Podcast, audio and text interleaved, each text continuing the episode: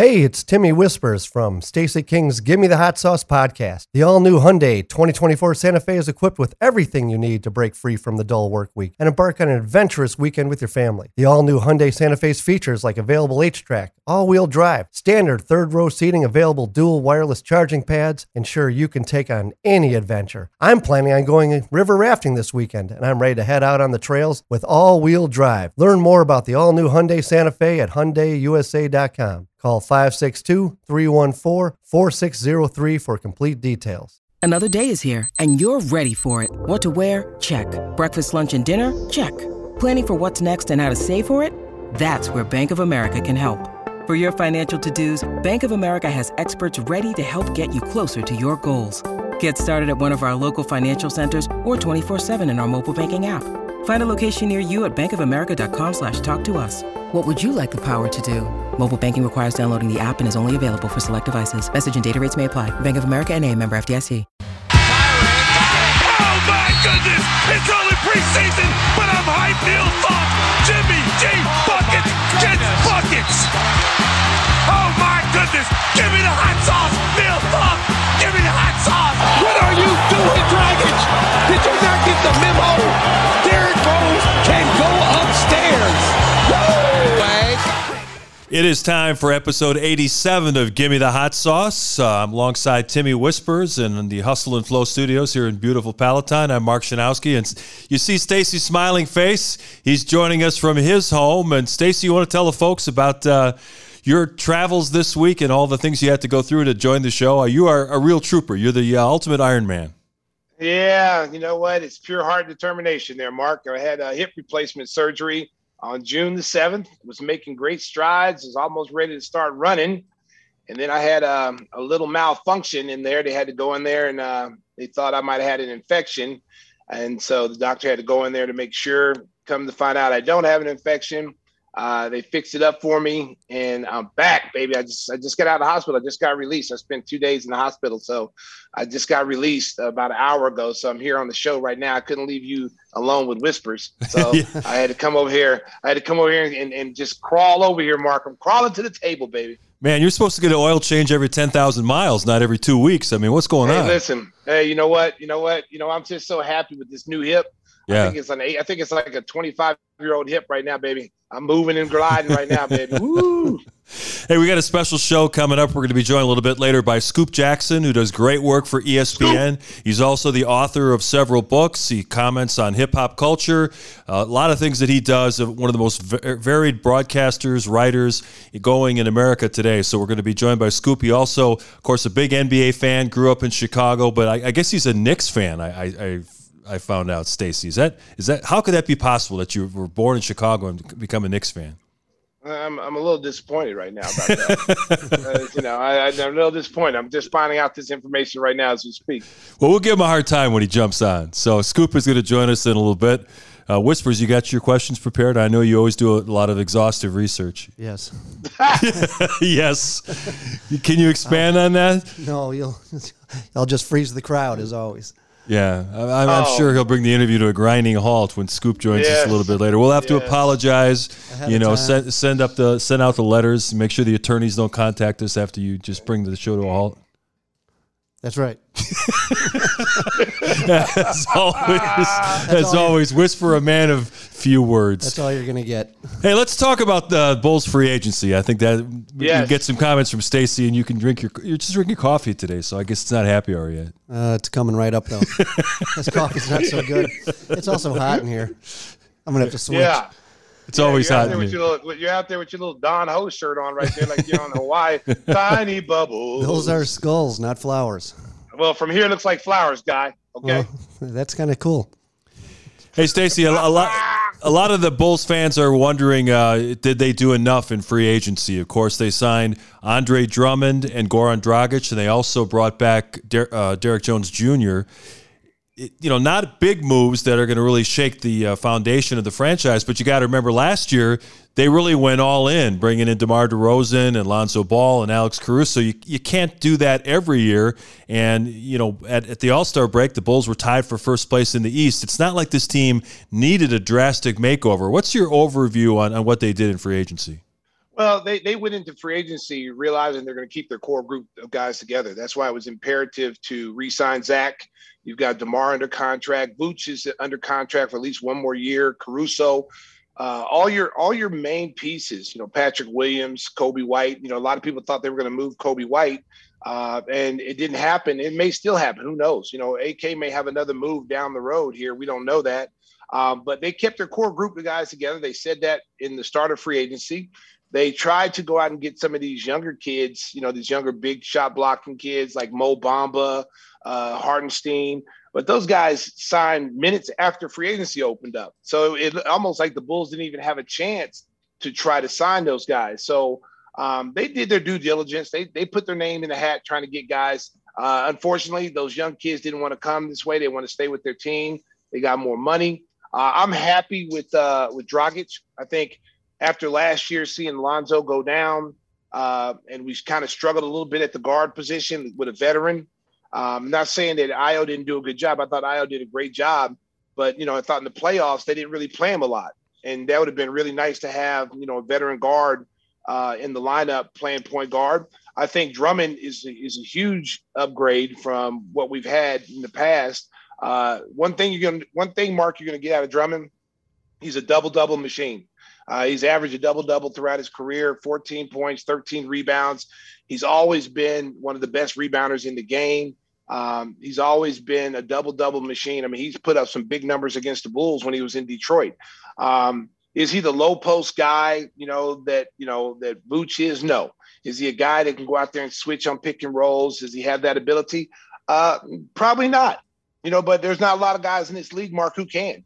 But the one thing you're going to get out of him, he's going to run the floor. He's going to love playing with Lonzo because he can get up and down the floor and fill lanes and get easy dunks.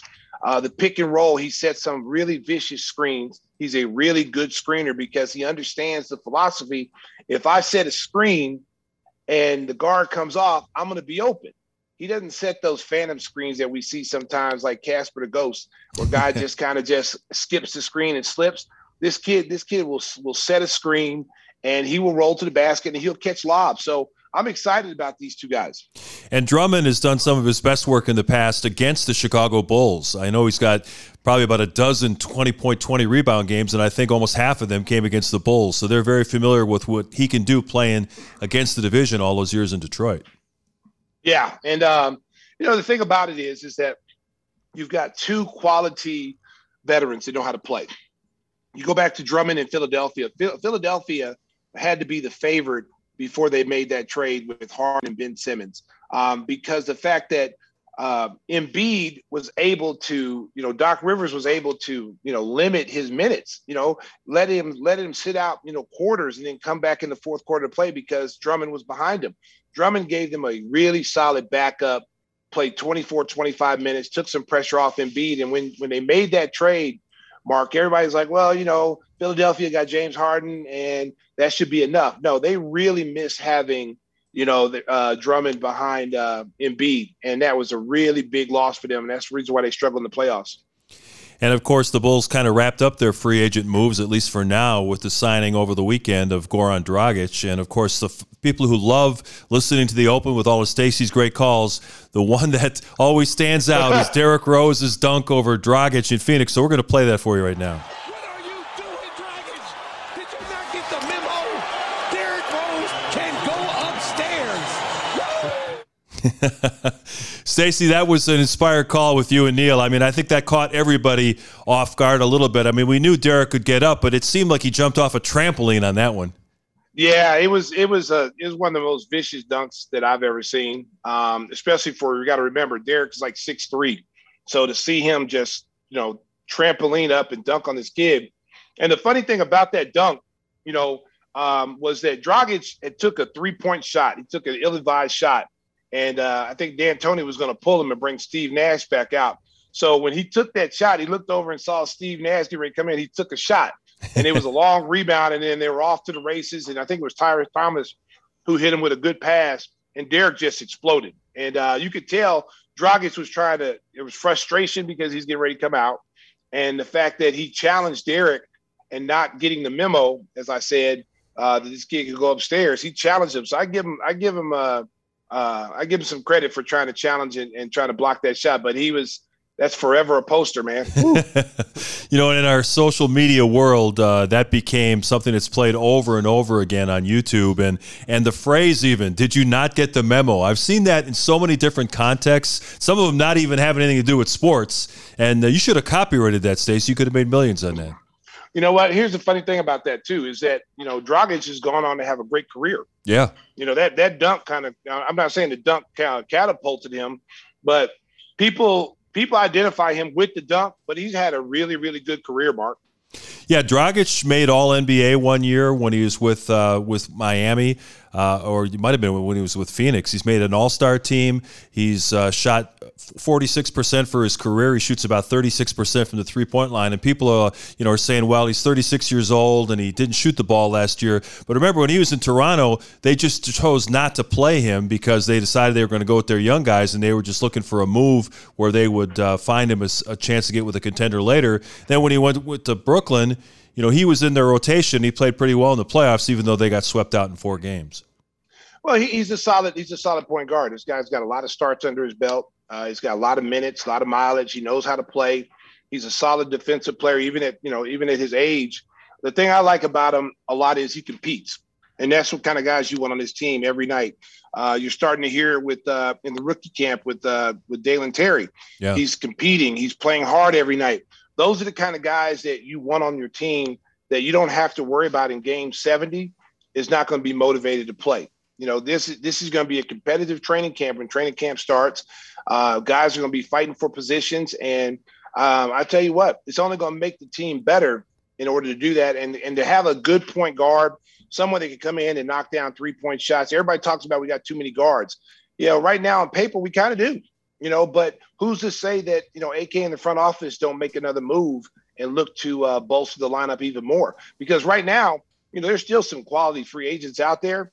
But, you know, like I said, everybody's not going to get the big contract. There's going to be people are going to have to settle for mid-level exceptions. And you know you just got to be patient if you're front office.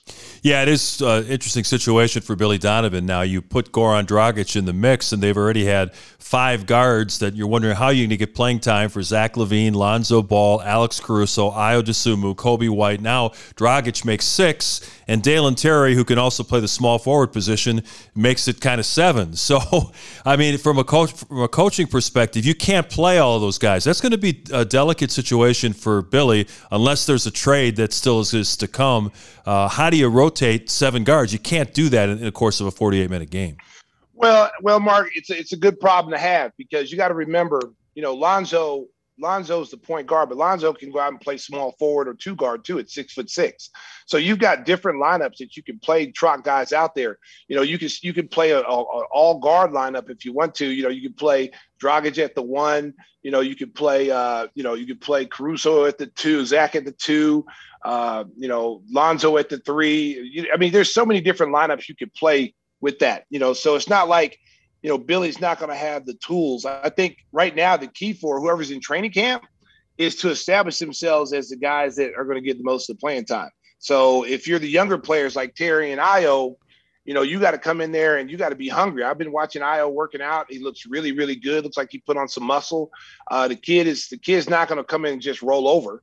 Uh, so it's going to be a competitive training camp. Yeah, and the other move, of course, we haven't talked about yet Zach LaVine committing to a five year max extension. The fifth year will be a player option. That was negotiated by his Woo! agent, Rich Paul of Klutch Sports. So, you know, that's going to be like $215 million.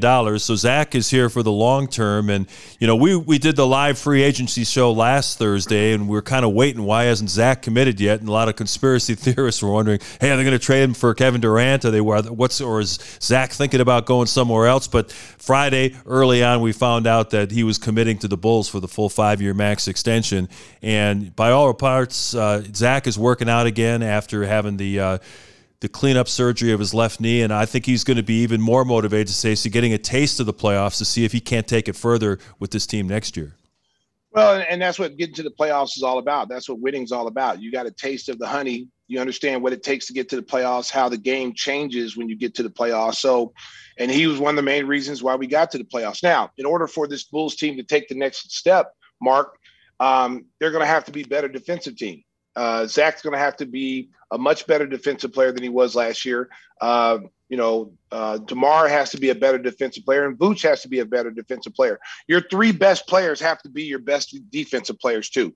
And in order for the Bulls to get past the first round and really cause some noise, they all have to commit to the defensive end. We don't have a Rudy Gobert back there right now. We don't have that guy that can cover up mistakes. So that means you got to play up top, and you can't have guys blow by you like they got an iPass. Yeah, we got a question for on the Twitch stream. Uh, somebody asked Stacey, "Do you think AK's worried about Lonzo's health with bringing in Dragic and overloading the roster with guards? Do you think that's a concern for the front office?" No, because I thought we over. I thought we had the same problem last year. We had more guards than bigs, and I think you can never have good quality guards. I mean, that was one of the things that we missed last year in the playoffs against Milwaukee, was a guard that can make three point shots. You know, Milwaukee just backed off us last year and said shoot it. And uh, you know, Dragic is a career, I think, 36% Yeah. three-point shooter. He's had some really good years where he shot the ball well. The last couple of years, you know, in Toronto, I don't really count, you know, the average there because he didn't really play a lot. But um, consistency's been in the 36% range, which is very good. So um, it's also a guy that can get to the basket. He can score. He can find assist players. I mean, Dallas right now is so upset they didn't get him. They thought he was that Dallas thought they were going to pick him up to play with Luka. Luka really wanted uh, Dragic, but it didn't work out. Yeah, of course, they played on that uh, Slovenia team that made a deep run in the European Championships last year. But with Zach, you know, he's got a lot, a lot of supporters, and a lot of people think that you know he doesn't give enough on the defensive end. I thought that he was playing the most efficient basketball of his career before he hurt his knee uh, midway through the season, and then obviously that slowed him a little bit. He was putting up crazy numbers, and he was shooting fifty percent from the field and and forty percent from the three point line. I think you know people wonder about the partnership with Demar. I didn't see any issues at all with that. You think? No, I'm around them all the time. Um, they both complemented each other well. I mean, when you got two wings, Mark, of having huge games, 30, 40 point nights, uh, that's that's only going to make your team, you know, super. I mean, you look at Golden State. You know, it's not all Steph Curry. You got, you know, Klay Thompson can go off. You got Wiggins he can go off. The more people that you have that can get you buckets, the more dangerous you are as a team. When you're just one dimensional, like a couple of years ago when it was just Zach, I mean, teams just said, all right, let Zach, you know, let Zach get his, shut everybody else down. And now you can't do that because you got Vooch can score 30, you got DeMar, you got, you know, uh, Lonzo can score, even though he's a pass first point guard, uh, he can score as well. And so now you got Dragic out there who's had some 30 point games in his career. So, you know, you're going to have to guard this team. But I think in order for this team to take the next step, there has to be a commitment to the defensive end. Um, when Zo was there and Caruso was healthy, the Bulls were a top five defensive team. When Zo went out, everything went downhill after that, and then they became a, a really, really not a very good defensive team. Whispers always has a lot of fans on the Twitch stream. A guy named the Brown Note says you're looking good. He likes the shirt. Oh, See? thank, thank you, Brown Note.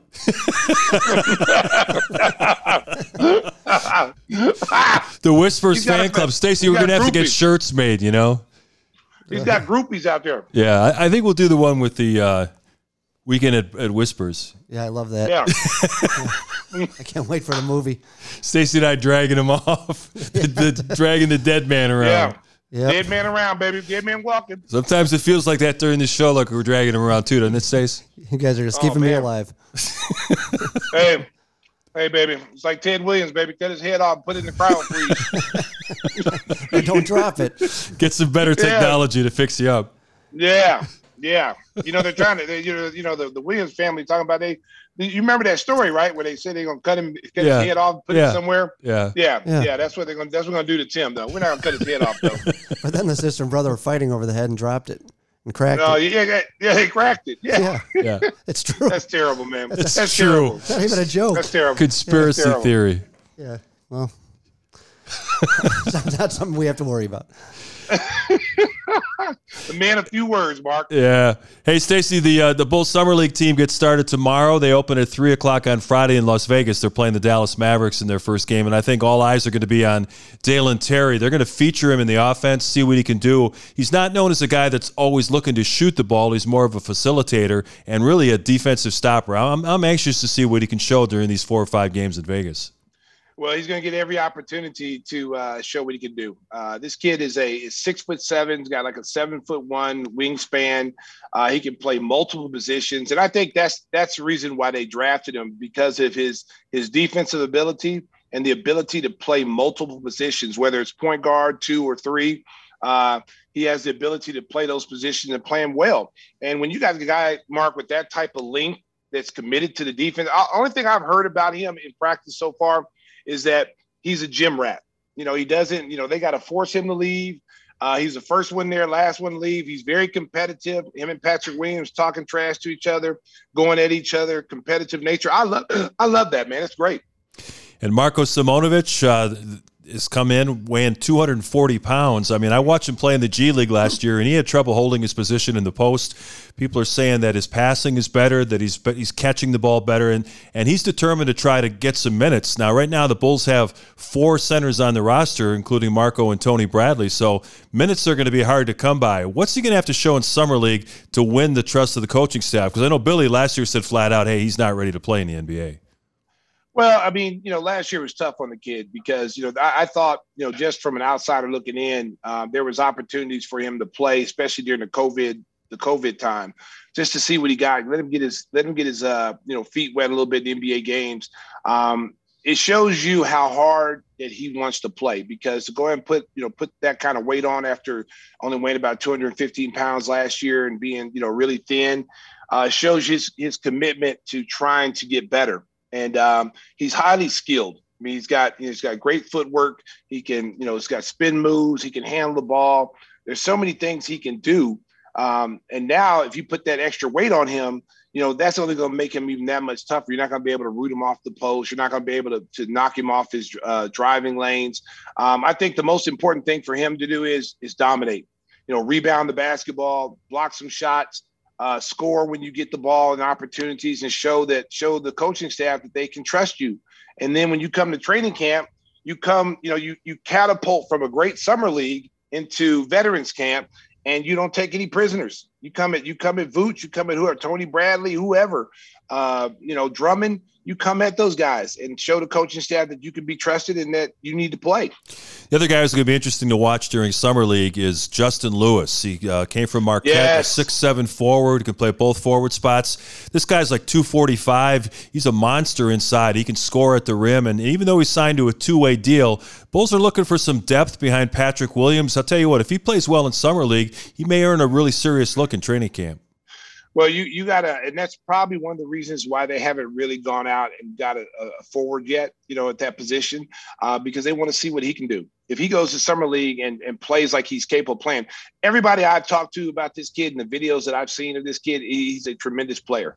Uh, a lot of people are surprised he didn't get drafted. Yeah for whatever reason he didn't get drafted. And this could be one of those finds that AK and Mark, you know, just uncovered when everybody else just glossed over him. Uh, it could come back biting, you know, biting teams on the butt because now you got a motivated, you know, kid. It's got a chip on his shoulder like Ayo had last year. Uh, he's going to come out here and he knows what he has to do. He's on a two-way contract, so he understands that situation. He's going to be more in the G League than he's actually going to be on the on the Bulls roster.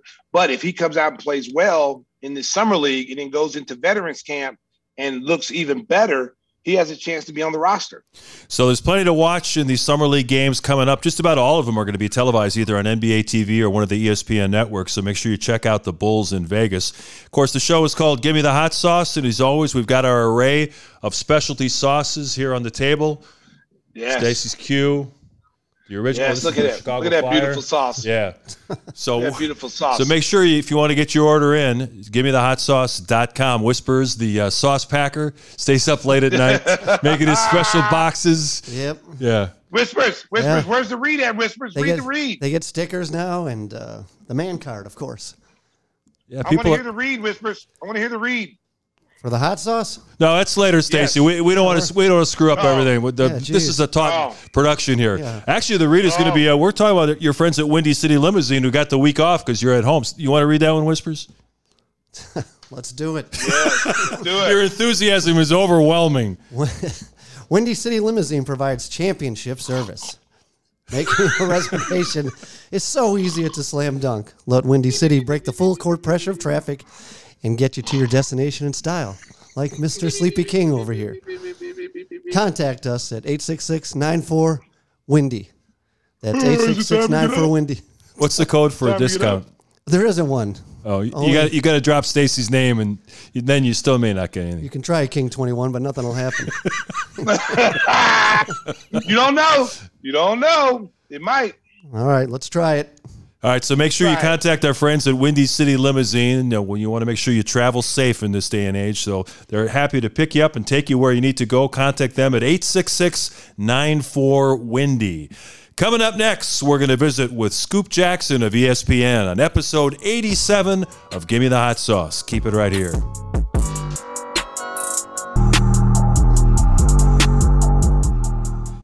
Angel Water, Chicagoland's largest water conditioning service. Chicagoland water can have chromium 6, pesticides, E. coli. You know what that is, Mark? I do. That's a bad thing for you. It's Don't want good. any of that. Sometimes it's on the beach, too. And other nasty stuff. Water makes up 60% of your body and 75% of your brain. Did you know that? No, you're full of facts today, Whispers. yeah. Angel will test your water for free with code KING21. Another oh. King 21 code. Yeah, people love it and they can remember it. So It's like Call- playing blackjack. call 847 382 7800 for a free water test and healthy water plan with code KING21 at 847 382 7800. It's what I've used for over 20 years. And she'll like it too. That's right. Episode 87 of Give Me the Hot Sauce rolls on. Stacey joining us from his home, and now we're going to welcome in from the south side of Chicago, Scoop Jackson. You see him on ESPN. You've, you've read his work there on the website. He's the author of several books, just a prolific guy, both in print and in broadcast. Scoop, thank you so much for making time for us today. And how did you and Stacey get to know each other? Uh, I've been following Stacey since his days with um, you know, Mookie Blaylock and Ricky Grayson. go. so yeah, no, I've been. Uh, yeah, I, I, I, knew Stacey long before he knew I existed. So you know, We go back a long way, Mark. Yeah. And That's so, great. you know, when you when you when I always surround myself with legends, okay? So you, you, you, you know, you want to you want to surround yourself with positive people because positive people and positivity always rubs off on you. Scoop's one of the most positive people I know. look, man, I look. To, to, truth be told, I also glad when Stacey came in, so we didn't have to deal with Brad Sellers anymore. You know, I'm like, yeah. oh, oh, Brad is the mayor of Toledo or something. You know that? I know, I know, no, Brad. I- I'm throwing, I'm throwing shade at Brad. Brad's my guy. Brad's my guy. Brad's my guy. But no, in, in real honesty, I, I, you know, I've been messing with Stacey since he was in Oklahoma, um, and you know, being a Chicago guy, you know, I was so happy, you know, when he got drafted here, uh, and you know, so it just, you know, he's, you know, he he he's been fan ever since he touched on this concrete, as far as I'm concerned. Oh, I appreciate that, man. Your check's in the mail. Yeah, I know, I know. Last time you did that, yeah, last time the check bounced though, so we got. you know, you know, ESPN, y'all got all that platinum going on over there. Yeah. You know, you know what they say about us at ESPN? We write a check and the bank bounce. oh my goodness! So tell us, tell us a little bit, Scoop. You've been following the Bulls. You've been following this uh, this team. You know what? Fortunately, yeah, I've been back on it. You know, I'm, I'm one of those guys that I'm not, you know, I'm not a bandwagon off it all dude, but I try to tend to lean towards uh, teams, regardless of where they're from. Um, if I feel that they're representing us from Chicago in the right way. And there have been years where the Bulls, I don't feel, were representing us. And while I did follow and pay attention, because I'm always trying to watch, you know, you all, you know, do your thing and pay attention to the games, I really wasn't following like that because even though I'm local, I'm based, I still have to cover national stories. So I wasn't putting the normal amount of time in that I would for following the Bulls that I have in the past because I thought for a few years they weren't representing us. They weren't Yeah. representing what Chicago was about. And I would ask people from Chicago all the time when they'd ask me, they'd ask me Bulls questions, and I'd like, stop, stop, stop, right? Let me ask you one question.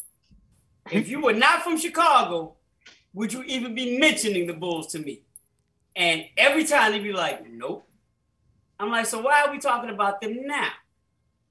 You know what I'm saying? You can't, you have to have a greater interest in our organizations more than us just being from Chicago, unless you feel they're representing us. So there have been years over the last like 15, 20 years where I've That's I want to call it bandwagoning, but I've dipped in and out based on what I felt the team was doing and if they represented what this city stood for. And there have been times that they haven't. You know, Yeah. and that's better than the Bears because the Bears haven't been that way since '86. So Yeah. Yeah, it's been a long time. Yeah, because I mean, we stand for something. Stacey, yeah, I mean, I mean, you've been here long enough to understand what it means like to be from the city and what we stand on. And I think our sports team should always, or at least, you know, a majority of the time, represent that. It's not about winning. It's about representing what we in this city stand for. And that's why I think the power that we have as fans is we have to have the power to force organizations to represent what we stand for in the city, what this city stands for. Everybody always talks about what's on the back of the players' jerseys and how they. No, let's talk about what's on the front of that. Yeah, does I agree with your you. organ- does your organization represent the front of that jersey? So when they don't, I tend to like tap out and like you know because I don't want to be that guy that's only rooting and pulling for and representing Chicago teams because that's where I'm from. It's a two way street. If I represent you, then you got to represent me. Yeah, I, I agree with you. That's one thing that Phil Jackson. I, I remember coming in as a rookie. Uh, that was one of the things that Phil Jackson, you know, basically imposed on us is is that hey, we we owe it to this city. It's a blue collar city. Uh, everybody works hard for their money. Uh, they they love their sports, but you owe it to them to come out every night and, and give a bet your best effort, your best effort, whatever that is, whether it be rebound and defense, just competing every night and not come out here and and, and you know, lay down and let a team walk all over you. And you go back to those championship years, Scoop, that never happened because we always came out. We are, and I think that's why there's so much of a. Uh, when you look at all the fans that have grown, they, they grew up watching those those '90s Bulls, you know, Yeah. and seeing and seeing how they're represented. That's why we have so much uh, equity uh, in the in the world. I mean, worldwide because of those teams. Yeah, and, and but you get to the culture. I mean, you get to the center of the culture, what the city stands for, and along with everything you said, this is also a city that we don't take any BS from anybody.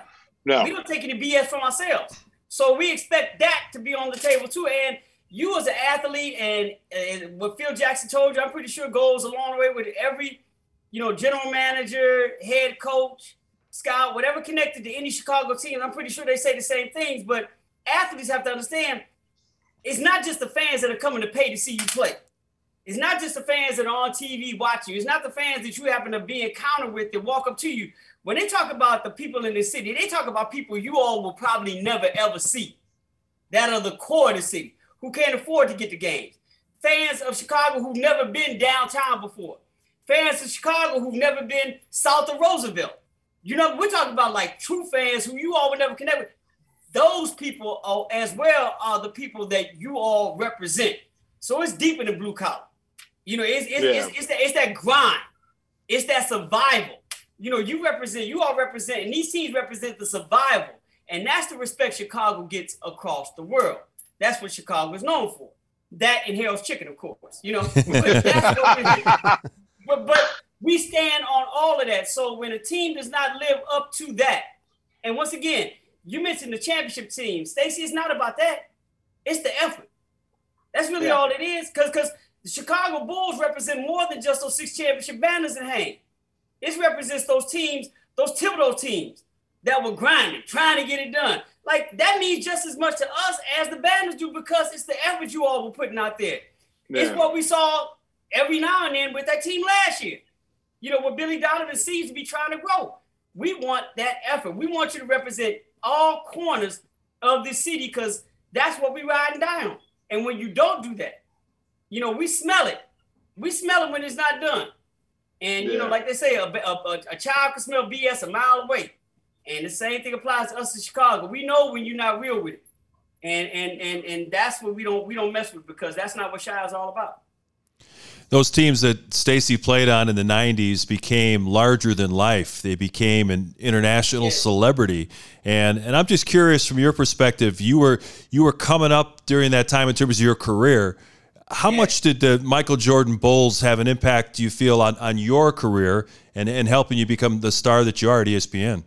I'm, star, I, I don't know. You know, we, we we have we have to redefine that word. But uh, um, I, I'll say this: I think I was one of the lucky ones because at the time, um, we were just starting Slam Magazine at the time, and I was one of the very few national writers that was located and based here in Chicago.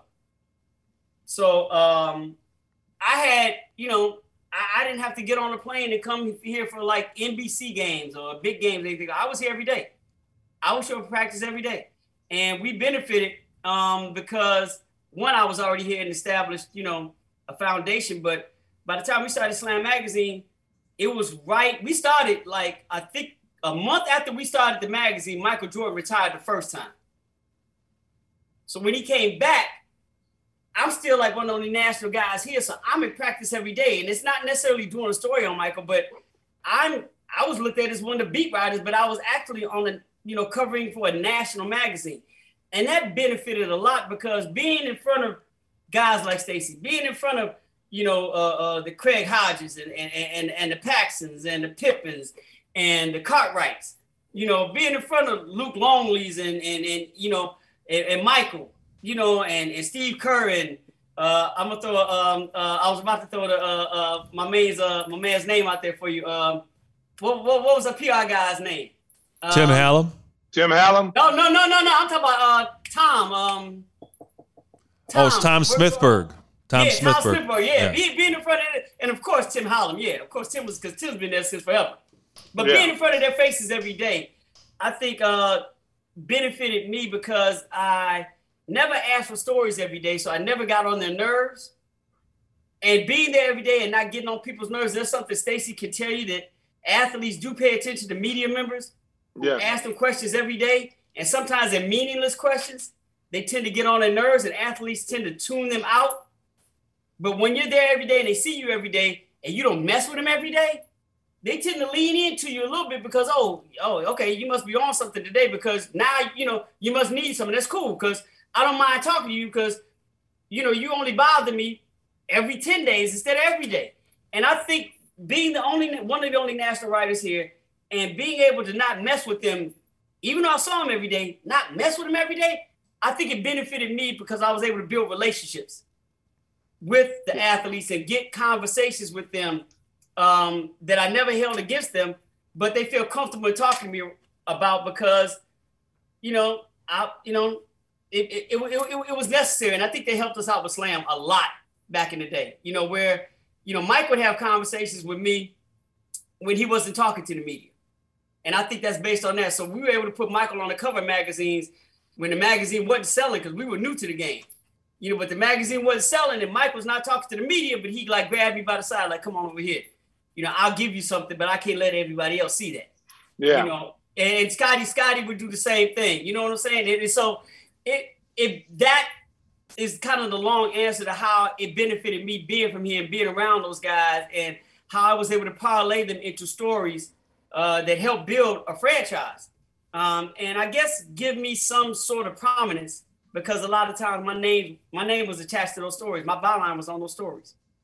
That's awesome. Now, when you look at this this new NBA and you see the players, Scoop have really they have so much control now uh, compared to what you know Michael Jordan and all of us had in the '90s. These players now are dictating the terms of when they want to play, uh, when, where they want to go play, if they want to be traded. What, what do you? What is your take on that? I actually, you know what? I actually love it because we're the reason that they were forced to do that. If we did our jobs right, from a media standpoint or from a front office standpoint and handling players, they would have never leaned in on trying to get so much control. You know, if they're if they always talk about loyalty in sports, but they never talk about the two-way street that goes with loyalty. So yeah. if for years players hadn't been treated like property, if they hadn't been treated like pawns, you know, by executives, and you know, you have people. I use this example. There are certain players like the Reggie Millers and the Larry Birds and the Magic Johnsons that their organization treated them right because you never saw them in another jersey, correct? Yeah. But yep. tell me, why do we ever see Patrick Ewing in another jersey? Why do we ever see Dominique Wilkins in another jersey? Why do we ever see Michael Jordan in another jersey?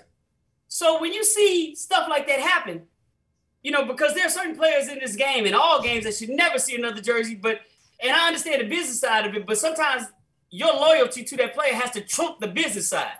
This player has done so much for you over the course of time that maybe you're losing money now, but now, but take consideration all the money that player made for you. And when that's not considered, that forces the player to be like, all right, the minute I get a chance to get control of my narrative, I'm going to get it. Because if the Chicago Bulls, and I'm using them as an example, I'm not slighting them, but if the Chicago Bulls didn't treat Michael Jordan right, what the hell are they going to do with me? So let me try to grab some control of this narrative. And the same thing goes down with media. If the media was, if the media treated players the way the media treats organizations, then the players would never have to go out and try to find their own voice or control.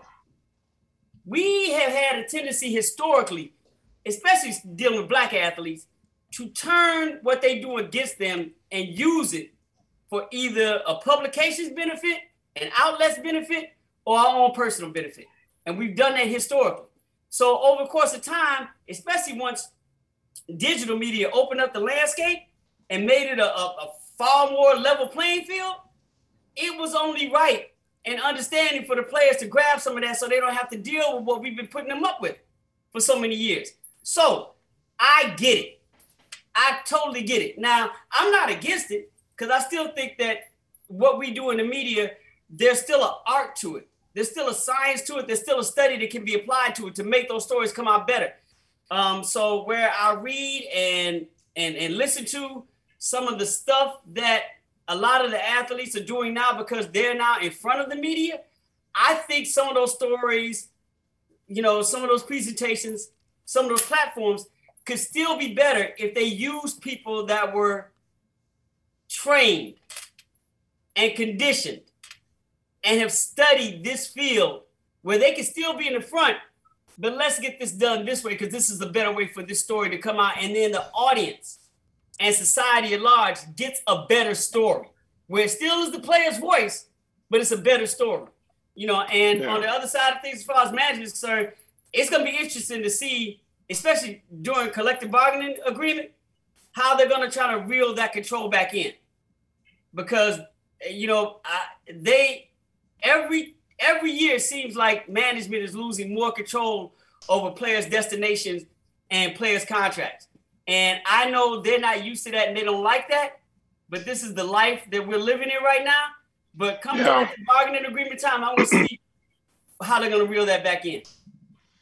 Yeah, I'm interested to see that too because I mean, when you're watching these, uh, a guy like Kevin Durant has four years left on his deal, and because Kyrie Irving wants out, now he wants to be traded. And and if I'm the general manager and, and I'm the owner of that team, unless I get a deal that's gonna that's gonna benefit me, because you got a generational talent in both yes. of those guys. You're not just trading uh, a fringe all star. These these two guys are Hall of Famers. So you've got to get some kind of package for them uh, for losing them. And if you can't get it, you stand pat. You stand pat. I got I got him for four more years. I can trade yeah. him in two years. That's what I mean. That's the hard line approach that I think uh, owners and general managers should take. That's just it me. is, but here's the deal, Stacey. Is okay. What if you don't? And you may win that battle with somebody like KD, but what does it happen to you down the road when it comes time to trying to get another KD down the line? And they start looking at how that didn't work out for KD, and they're like, "No, I don't want to sign with the Nets because I saw how they treated KD." Players, look, players are always going to lead with players. Yes, always. You all are always going to lean with each other, regardless of how the organization, you know, functions. You all are going to be like, "Hey, you know what? I'm not signing here because I saw the way they did my man." and organizations have to take that into consideration. Even though they do have leverage because they have control of the contracts, they have to understand that there can be a backlash down the line on players wanting to mess with you because they're looking at how you dealt with Kevin Durant. Not what you got out of it, but how you handled his situation. Yeah, the, the Bulls had that kind of problem, you know, after Michael and Scottie left. Oh, without question. Oh, without, look, yeah, they did, and that's my point is that they're like, you got star players that want to come to this market and want to play for this organization, but they're like, like I said earlier, you treated Michael Jordan, and let's be honest, coaches are the same way. Coaches around the league were like, look what they did to Phil Jackson. Yeah. Why do I want to coach there? So when you treat Phil Jackson the way the Bulls did, when you treat you know Michael Jordan the way the Bulls did, when you treat Scottie Pippen the way the Bulls did, it may have benefited you right there in that moment because you had leverage, but down the road, it can come back and bite you hard. And organizations need to keep that in mind. And your next example is a great example where they do have the leverage. They can stay pat on them four years because they do have that on their side. But understand, those four years, four years from now, may not be the look that you're looking for. Hey, Scoop, as, as a broadcaster, one of the things I really love that you do is the is the video essays that, that, that pop up on Sports Center and different platforms for ESPN. I know when Hey, somebody says when somebody says to me, "Hey, uh, think of something unique and different and be creative for three minutes." I mean, that is the hardest thing to have to do. Uh, the work you do is amazing. What what uh, are some of your favorite essays that you've done for ESPN? Oh, that's, a, that's a great question. Uh, I can tell you straight off the bat. Uh, the one, it there, there's two of them because they happened at, at the exact same time. Um, I had to write a piece for Kobe Bryant retiring, and I had to write it for Kendrick Lamar. So Oh. there's pressure right there, right? yeah. Yeah. that same week, I had to write an essay on the the, the Bulls' 72 win season because the Warriors were about to break it, Mm-hmm. and I had to write that for President Obama. Wow. So in one week, I'm writing something for Kendrick Lamar and I'm writing something for Barack Obama. And, No pressure. But but that's but as a journalist, you want that. You know, that's like a dream Yeah. come true because now you're testing yourself. It's like, all right, it's like you know, it's like Stacey playing in the, you know, playing in the championship, playing in the finals. You know, playing in NCAA. Oh man, but- matter of fact, I don't want to get on that because I I had my kids watch that game y'all played against Kansas. I had my kids Uh, watch that final game. Uh, That was that Ah. was easily one of the greatest halves of basketball at any college basketball game ever. But we'll talk about that later. But oh, that, you that want that pressure. and as a journalist, That hurt. I wanted that pressure. I wanted that pressure to see if I could deliver, you know, on this high end in this shorter period of time. So, and they both came out pretty decent. Um, and, and Kendrick did not change a word of what I wrote, and that was that was an honor. And he, you know, you know, the fact that he respected what I bring to the game to that level that that's always going to stand out as one of my favorites. And then even though Barack didn't wind up doing it because it was a scheduled thing and we had Reggie Kaffney do it, the fact that I still wrote it for Barack and then Reggie Kaffney added to it, uh, yeah, those those two will always stand out. But um, I'm glad I appreciate you pointing that out because it's a different form of writing, man. You talk Oh, about yeah. making a transition from long form writing, from feature writing, you know, with Slam to, to writing long columns and doing column writing, opinionated columns for ESPN.com to transfer into doing, you know, uh, feature, short feature writing and being a senior writer for Sports Center. Those are three totally different lanes of Yeah. journalism. Um, and I, I'm not going to sit up here and tell you that it's been easy, but I've tried to do my best to make those adjustments and still maintain a, a, a level of uh, quality that I think I'm capable of putting out there. Yeah. So, you know, you, you see what's going on with Brittney Griner. What's your thoughts on that? I, I- I think it's I think it's, she's being used, in my opinion, as a political pawn.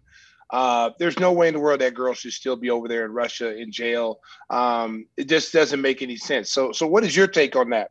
Actually, I agree with you. I, I think she is being used as, as a political pawn. Uh, I don't, I don't necessarily, and I think it's out of our control. You know, uh, and I think as much attention and pressures we put on them, you know, I, I don't know where I fall as as far as the narrative. If if she was, like, say, if this was LeBron James or if this was somebody else, uh, I've heard everybody from Jennifer Anderson to LeBron James that they're using as a narrative as to why she's not getting the same treatment. I I don't, I don't know where I fall on that, Stacey, but I because I don't think it's in our control. I think it's basically bad timing on her end, and she does have some notoriety. Um, but the fact that a war broke out, you know, with Ukraine and Russia is using every piece of leverage that they have to get what they want out of this is is really unfortunate and bad timing on our end. But it is, in my mind, Putin using her as, just like you said, a pawn to get something he wants. Yeah. You know, um, uh, and and the question is to me, in answering how I feel about it, what is this country going to do when it comes to how much we value her? not necessarily as uh, you know, as as a professional basketball player and a famous basketball player, uh, but also as, as as a citizen of this country and as a black woman. What is this country going to do to value her and get her back home? And it's it's it's a from what I understand and what I've last read, you know, Putin wants a certain swap. You know what I'm saying? Yeah. Yeah. Is is is that worth it? You know, what is her value? And to me, if it gets to a point where they string this along and it, it becomes evident that they don't value her the way it seems like they would value others, then I may feel a little differently about that. But I I I, I really do. It's gonna be interesting to see what they do. I think I think it's good for us to keep her name in our conversation. I think it's good for us to, you know, make sure that she stays above the fold line. And as the first story coming off, she needs to be the first topic of conversation at all times. I think we do need to do that, but I'm, I'm trying to wonder because of what we're dealing with, if that's going to have any impact on these negotiations, on what it's going to take to get her free. Because I, hell, I, I don't think Putin's listening to anything we say, and I don't think he cares. No, I think he, I think he's really just using her as a pawn because for him, she was the right place in the right time, and that is so, so, so unfortunate. You know, but you know, let's let's see if America sees shows how they value her and how they value, you know, citizens. It's going to be interesting to see. Stacey, do we dare let uh, Whispers ask a question? Go this ahead. is always always dangerous. Whispers, I know you've been preparing. You, Oh, I'm, you got I'm one? ready. All right. What do you got for Scoop? Hey, I'll, I love that shirt, Scoop. By the way, is that a, Oh, thank you, man. Thank, thank you. My, my nephew's uh, started his own clothing line about a year ago, so I try to. He got some good stuff, so I'm I'm always repping his. You know, I'm always repping the young folk stuff because they, you know, they they use they they think I'm an influencer when I have influence on nothing. well, it's, that, that's uh, with your artistic background though, and your connections with all the uh, you know slam and everything. And I see you got a stack of shoes in the back there. You ever think about designing some of your own shoes and getting that sneakerhead business? No, man. You know, I leave those for the experts, man. I I, I know my lane. I know what I do, uh, and I try to do it well. But I've been, you know, I'm one of those OG sneaker aficionados. So I came around in the beginning. I'm I'm I'm from the start, and I believe you know we should all dress from the ground up, and it starts with our foot game. So I'm one of those dudes. But I know that um, there's more to just sneaker designing than actual designing. You know, the, the, a shoe has to be functional. You know, there, there's more architecture in it than there is design. There's more science than there is, you know, in design. And I understand what it really takes to get to the nuts and bolts to design and actually manufacture and produce uh, a legendary grail, as we say in the game. And if I'm to put my name on any sneaker or my, you know, ideas on a sneaker, then I would have to really, for me, I'd have to learn the game from the ground up in order to do that because anything else to me is doing it doing it a disservice. Now I'm not taking anything away from all the fashion designers who've made collabs and stuff like that. All that's fine, but I go a little deeper than that to shoes because I think it's more than just the aesthetic. You know, I think Yeah. what makes shoes shoes. Unless and you're a- we unless you're a woman. Invest in retro Jordans. you know, it's it's more than just the way they look. There- there- there's a functionality to it. There's a purpose to it, and I I'm I'm not in that lane, man. And I try to, you know, look, I, I'm that guy that when, when when my house starts flooding, I, I I don't try to get buckets. I call a plumber.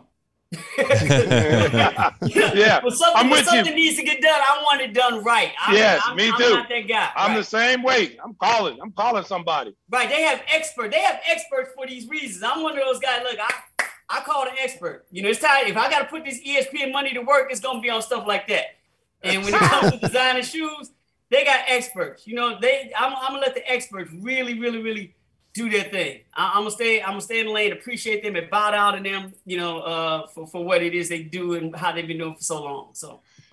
So, Scoop, how difficult is it now that you're, you know, the way the way the society is going now, everything's digital. You know, everything's going digital. Everything is podcast now.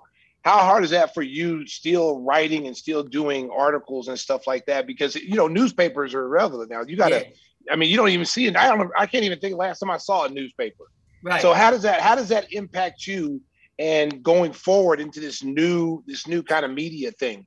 Yeah, I that's a great question, Stace. And, and my, it, I, I think it affects me. I think it affects the outside uh, conversation more than it directly affects me. But I may be lying to myself um, because I still function by the belief that it's still on me to create good content that's going to drive you to what it is that I do.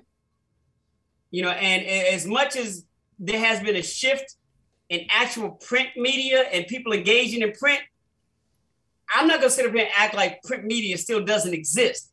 Like Yeah. you said, you may not have picked up a newspaper or remember the last time you picked up a newspaper, but you can't sit up here and tell me newspapers don't exist anymore. Yeah, Right? they're So- online.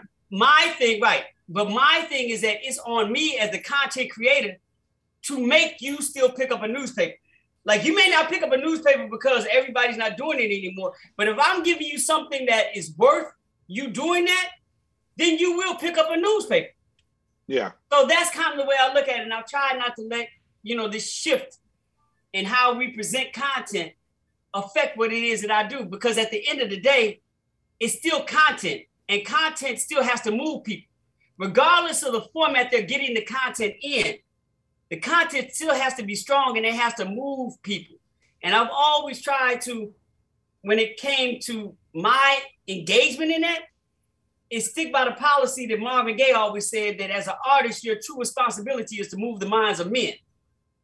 And when it comes to me creating content, that's what I try to do is try to move the minds of men and women with the words that I'm able to put together. You know, I got 26 letters to flip, and it's on me to flip them the best way that I know how. And however it comes out, if it's good enough, you'll find it because you'll want to find it because I'm giving you something to find. So, you know, that's the way I look at it now. I'm pretty sure, you know, if you start looking at numbers and stuff like that, I'm pretty sure people read a lot less of what I've done now than they have in the past because of that shift. But I I can't control what I can't control. And I can't Yeah. concern myself what I can't control. I can't concern myself by the audience's engagement and why they don't engage. But I can control what I put out there and still give them a reason to engage in a medium that they may no longer mess with. Hey, Scoop, before we let you go, I was looking at your Wikipedia page. I don't know if somebody did you dirty there, but it says in your personal area, it says that uh, you're a fan of the Chicago White Sox and the New York Knicks. Yes, that's true. That's accurate. That's uh, that is After man, after going through the Jordan era, you you went to the dark side. Yo, no, I never look. I never left the. I, I've been with the Dark Side since I was in fourth grade. I've been a Knicks fan since I was in fourth grade. Yeah, I was watching Norm Van Lier and Jerry Sloan and Tom Boerwinkle and Chet Walker and Bob Love with Dick Motta coaching. I was still Oh, messing my. with them. But So you think Charles Smith got fouled underneath the basket then, huh? Huh? You think Charles Smith got fouled in that 93 series? Oh, without question. Oh hell no, hell no, no. no, no, no, no, no, wait, no, no, wait, wait, wait, wait. We'll talk. We'll talk. Two things. He did not get fouled. Hue Hollins made one of the worst calls in the history of mankind because, uh, well, are you talking about Charles Smith missing those shots? Yeah, yeah, yeah. Yo, no, no, he missed the shots. Okay, all right. and, and I can say that about Charles Smith because he married one of my favorite people in life. He married Lisa Smith. And Lisa Smith and I worked at BET together. All right. So I'm like, how does Charles Smith get the finest woman in America? I, never, I, never, I always held that against Charles. But and even as a Knicks fan, that that phantom cut that that, that call on Scottie Pippen Yeah, Hubert Davis. wasn't worse than wasn't worse in the history of of, of Yeah. all sports. It is that call is worse than the Tuck Rule call as far as I'm concerned. So we Yeah. don't need to get on that. But I've been a Knicks fan since I was in fourth grade, man. Fourth grade. Um, I went to school with uh, Walt Frazier's son. We Okay. went to the same school at the time. And my father had a connection to Earl Monroe. So he took us to New York when I was in fourth grade and took me to a Knicks game. And I got to meet, I was a big fan of Walt Frazier because he went to Southern Illinois and he had a Chicago connection, even though he got Atlanta in his, in his break, but he's still Chicago as far as we're concerned. And I got to meet him, you know, because I knew his son, we were in school together, but I got to meet Earl Monroe at, after this game, my father introduced me to Earl Monroe. And y'all may be too young to know, but you know, Earl Monroe's nickname was Black Jesus. Right. And he really was that. So that was it. that's all I need. So I came back to Chicago, man. I was all about Red Holzman. I was all about Jerry Lucas. I was all about Dick Barnett. I was all about Willis Reed. I was about everything the Knicks were about for the rest of my life. I was done. So when I had to cover the Bulls, when I when I was covering in your locker room, Stacey. Yep. In your locker room, I would still go there with Knicks stuff on. Oh no. I was Yeah. Michael Scottie, all Yep. I knew I was still a Knicks fan. I didn't care. But at that time, I had Oakley on my side. And Oakley was representing me. Yep. so he's like, if they give you any trouble, man, I got them. Don't worry about that. They, they ain't gonna Yep. mess with you too much. Yep. So now I I stayed. They knew I was still a Knicks fan. I'm I'm not fickle like that, man. I ride and die with mine. So All right. I grew up a Knicks fan. Uh, well, well, you, you I, got I, a lot. Wait, You- I you got a divorced lot, him a couple of years ago. I ain't gonna lie. I divorced. I filed my papers. I divorced. I'm I'm gone. Yeah, they're, they're struggling. They're struggling a little bit right now. A little bit. They're struggling. A, a little bit. Only for 50 they or struggle. 60 years. Yeah, I mean, yeah, you know, it's not about champion. I told you, it's not about. They should have. They should have never got rid of Pat Riley. Uh, you and I both know that Pat Riley was going to be gone eventually anyway. He wasn't going to stay there for that long period of time. What they never should have done is let Larry Brown go and pay him $17 million for not being there. That's what they shouldn't have done. Yeah, yeah. They they done they done some kind of head head scratching things, kicking Charles Oakley out of the out of the uh, Yeah, they- the garden. I- That's that's, what I that's had to divorce terrible. myself. The way they started treating Oakley, that was bad enough. The way they treated Carmelo Anthony, the way they treated Oakley, you know, um, it, it, it's you know that whole Dolan ownership has been bad with the Knicks. But get and, and Stacy, you will laugh at this, but they hired World Wide Wes. Yeah, yeah, Right. yeah, yeah, Right. yeah. So That's a big hire for them. Hey, that's hey, hey man, that's a big hire for the culture, man. Anybody Yeah. know West? We- West West was our um West was our Tommy from Martin Show. We Yeah. know what West did. We didn't know what the hell No. West did, but he got it done. So now he was West at- is getting an official paycheck.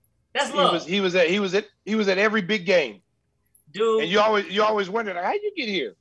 Stacy, stay. I got stories on that dude, and I'm not gonna mention his name anymore. Cause I look, I got stories that go way beyond basketball, way way beyond to show you the clout that dude got. It's it's it's incredible. So I try to, you know, I, I still keep a little bit of Knicks love, even though we're still divorced technically, you know. But once once they hide, you know, worldwide, I'm like, you know, I'm taking their phone calls now. You Well, they we got Jalen Brunson. We have, a late night, we have a late night phone conversations, me and the Knicks. We ain't, we, we still divorced, but we have a late night Yeah. phone call. Well, maybe things are turning up, up. They finally got a free agent they wanted to get in Jalen Brunson. So things are turning around. And, and, and Jalen represents here, but he, he's not the savior for them. No, Not no. But it's a step in the right direction, though. They they targeted a guy and they got him. Yeah, but let's be honest. uh, You know, what is Thibs gonna do, man? Because Yeah. I, I, because to me, I don't know what Kemba did for him to treat Kemba like that. That was bad. That was, was bad. bad. So my, my concern is like, okay, Jalen Brunson is a good- is a good fit.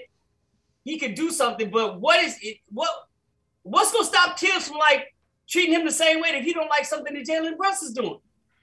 Well, that hundred million dollar contract, because they're gonna have to they're gonna have to justify uh, uh, that money they gave him. If you sit him on the bench like you did Kemba, the the the, the Knicks fans gonna go crazy. Yeah, but I, I hear you. Let's let's let's hope, but I don't, I don't know. I put last season all on Thibs. I love Thibs to death, but I put that all on him, and now it's hard for me to buy into like the importance and the impact I think Jalen Brunson can have because I'm not sure what Thibs is going to do. You know what I'm saying? And and everything Yeah. from my standpoint, and being a guy that messes with the Knicks, rides on what I just got through seeing. And what I got through seeing was Thibs treating a seasoned NBA point guard, an all-star NBA point guard, the way he usually treats rookies. Not Yeah. used to that. So Yeah. what's what right now is making me thinking he's going to be any different? And Stacey made a good point with the hundred million dollar contract. But what makes me automatically jump that that situation is going to be not necessarily different, but better if he doesn't sit well with Thibs and do you know fall into that Thibs type of player. Even though on Well, the surface he looks like he might be, but we don't I know. think I think I think the thing that's got you know that's going to stop that is Leon Rose because Leon Rose has the repu- has a reputation. First of all, he knows Jalen Brunson. He represented his dad, who's now on the Yeah. staff. So this goes a lot deeper than just you know basketball relationship. This is a personal relationship, and I think Thibs, if he doesn't change his ways, uh, he's going to be on the hot seat. And and at some point, Scoop, he's got to recognize that his way is not working. Like he keeps doing the same things. He wears himself out on different places. Um, you know, I think Julius Randle hurt them last year. You know, because he had the All Star year before, and then yeah. you know he, the ball stops. They don't move the ball when he has the ball. They're they're very very predictable. So they may have the same problems this year. And that's kind of why I'm hesitant on going in like on Jalen Brunson because it could, it could be out of his control. And to your point, though, yeah, they do have Leon Rose, and I love Leon, but you get into a power flex now. Who has more juice with the Knicks? Is it Leon Rose or is it Thibs? I think it's Leon Rose. Okay, we'll see. I think it's we'll Leon see. Rose. We'll see. We'll see. I look, man. To be honest, we can get off into the conversation. I just, I'm just waiting for Dolan to sell it. Once Dolan sells everything, man, you know, um, I, not happening. Not not happening for a while. Yeah, that's a money. That's a money making machine over there. I, I know. It's it's, it's it's it's it's like the family here selling the bears. It ain't gonna happen. I get it, man. Hey, Scoop, Scoop, we appreciate you being so generous with your time. Keep up the great work with ESPN. Uh, we really love watching and reading all your stuff, and, and thank you for joining us on Give Me the Hot Sauce. No, no we got some hot sauce for you. Yeah, Stacy's got it all laid out. If you like hot, hot sauce, he's got it all. Yes, you like hot sauce? We, we got it all for you. Extra hot. His address you know. and send it to him. No, I'm coming to studio, man. I'm Come on through. I'm coming to studio next through. time. Definitely. Come on through. I'm coming Come in. Like through. I said, I'm coming in. I'm coming in with the with, with the half dark, fried hard.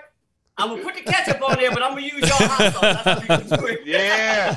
You, we'll get, hey, this hot sauce, this hot sauce good, boy. I know it is. We'll get some of those Worldwide Wes stories too, Nick, when you come on in. Oh yeah, that's got to be off here. All mics got to go. All right, off. everything got to be silent. So sounds like a deal. The great Scoop Jackson joining us on episode 87 of Give Me the Hot Sauce. Appreciate the love. Thanks, Scoop. Appreciate Thanks, it, boy. Thanks. Thanks for coming on. Oh man, no, no, anytime, man. Thank you, thank you, thank you.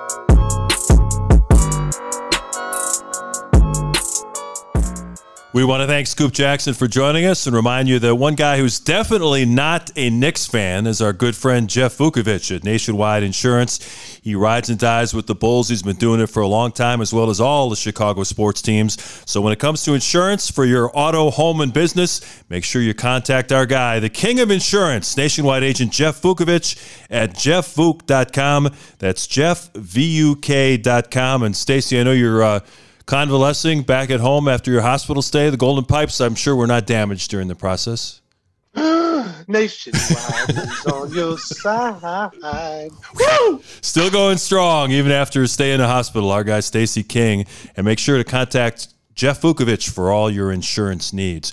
You know, Stacy, we touched on free agency earlier. I know you asked Scoop about Kevin Durant. That whole story is just going to get uglier, I think, as the summer wears on. I read something today where the Nets called the Minnesota Timberwolves. They asked for Karl-Anthony Towns, uh, Anthony Edwards, and four first round draft picks. I mean, those are the kind of deals that they're looking for, and I don't know if they're going to find it out there. As good as Kevin Durant is, he is 34 years old, and, and you have to worry about whether or not he can still maintain himself at an elite level for four more years. Mark, this is this is me in Minnesota. You asked me at trade. Yeah. I'm hanging the, phone, hanging the phone up. hey, uh, Kevin Durant's 34, and you know why would the Minnesota even entertain entertain that trade? They've got the pieces right now after picking up Gobert uh, to to be make some make some noise in the Western Conference. Uh, Kevin Durant's got four years left on his deal. These owners are going to have to start tightening it up a little bit and say, "Hey, look, you know what? You wanted to come here. You took the money. We gave you max money max money, and now you want to leave. Uh, well, you got four years left on your deal. You're going to honor those, and if we can find a trade that benefits us, then we'll do it. And that's what they got to start doing because this telling teams I only want to go to two teams. Well, those two. What if those two teams don't have assets? You know, then you're stuck. You know, trying to move them there and getting trash back. It doesn't work that way because again, I said this, Mark. Those are Hall of Fame players that you're that are leaving. They're future Hall of Fame players. They're generational talent. And you've got to get something, you know, not just draft picks, but you got to get something to be able to fill out your roster.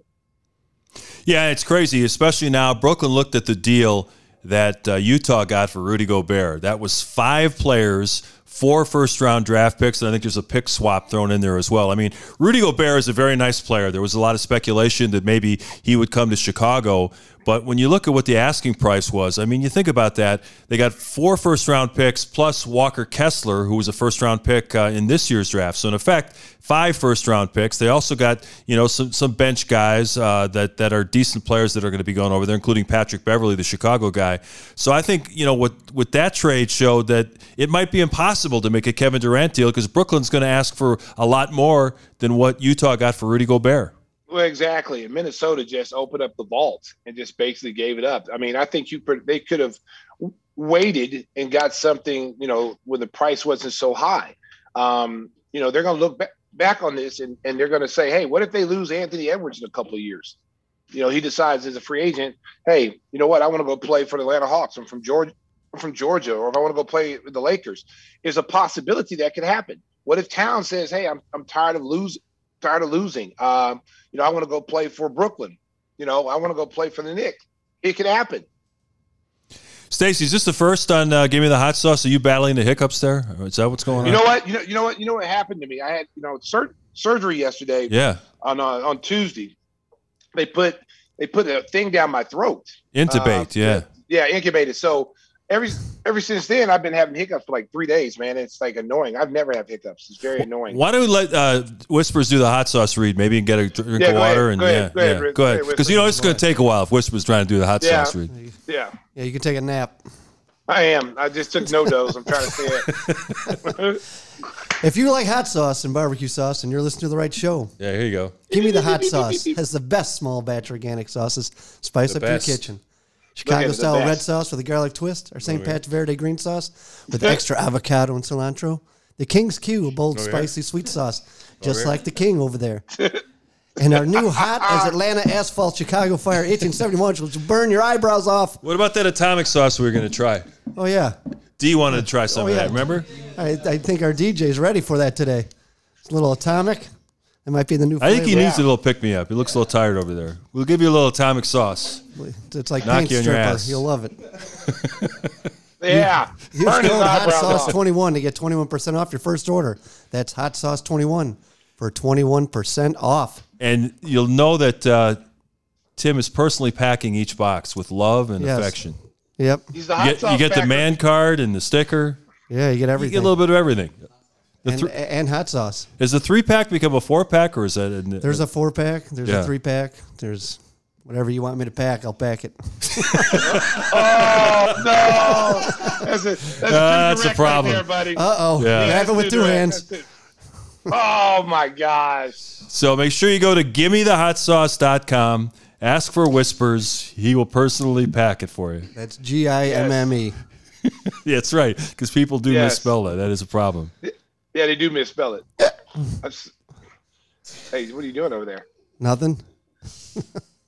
You, It- you, are you are you trying to make fun of my hiccups? You A little bit. You know, know, your fan uncalled for. your fan club is growing. You know, the the brown note guy, his wife uh, said hi too. Oh, well, tell her I said hi. Oh my Oh, god! Whispers. The Whispers fan club is growing by leaps and bounds. Yeah. I'm telling you, he's Yeah, our, he's our little chewy. He's our little chewy. Stacy, you had a chance to watch any summer league? I know you're in the hospital. I don't know if they get NBA TV in there, but Yeah, uh, I did. I watched. Uh, I watched Chet Holmgren. Yeah, he looked good that first game. Hey, hey, wait a wait a minute. I told you what I tell you about that kid Lofton. yeah, yeah. Kenny Lofton. Did I not tell you? He looks like that Barkley when Barkley Yes. came out of Auburn.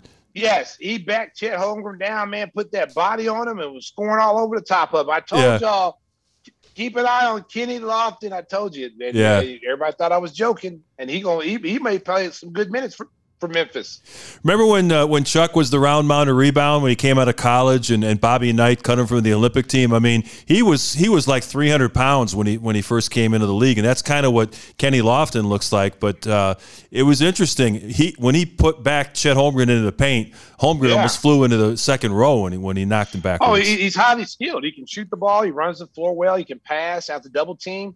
Uh, he's the perfect player for Memphis. He's just got to drop a few pounds. I mean, I mean, you have you seen have you seen Zion lately? Zion's like you know one one uh, one uh, like shrimp taco away from being being being three bills, man. I mean, he's a big dude, and so these kids are coming in here and they're they're big. I mean, uh, I, I, but I was impressed with Chet Holmgren. I think he's more of a small forward than actual, you know, power forward right now. Right. You know, he moves very well. Uh, the Josh Giddey kid looked really really good when I saw him too. Uh, looked really really good moving the ball. I, I think Oklahoma City's going to have their hands full. You know, what they going what are they going to do with him and Shai Gilgeous-Alexander? Um, do they move Shai Gilgeous-Alexander to get more draft picks? Because they've they probably got more draft picks than anybody in the league combined. Yeah, how about the Oklahoma City? They got so many draft picks. They uh, they took two kids named Jalen Williams.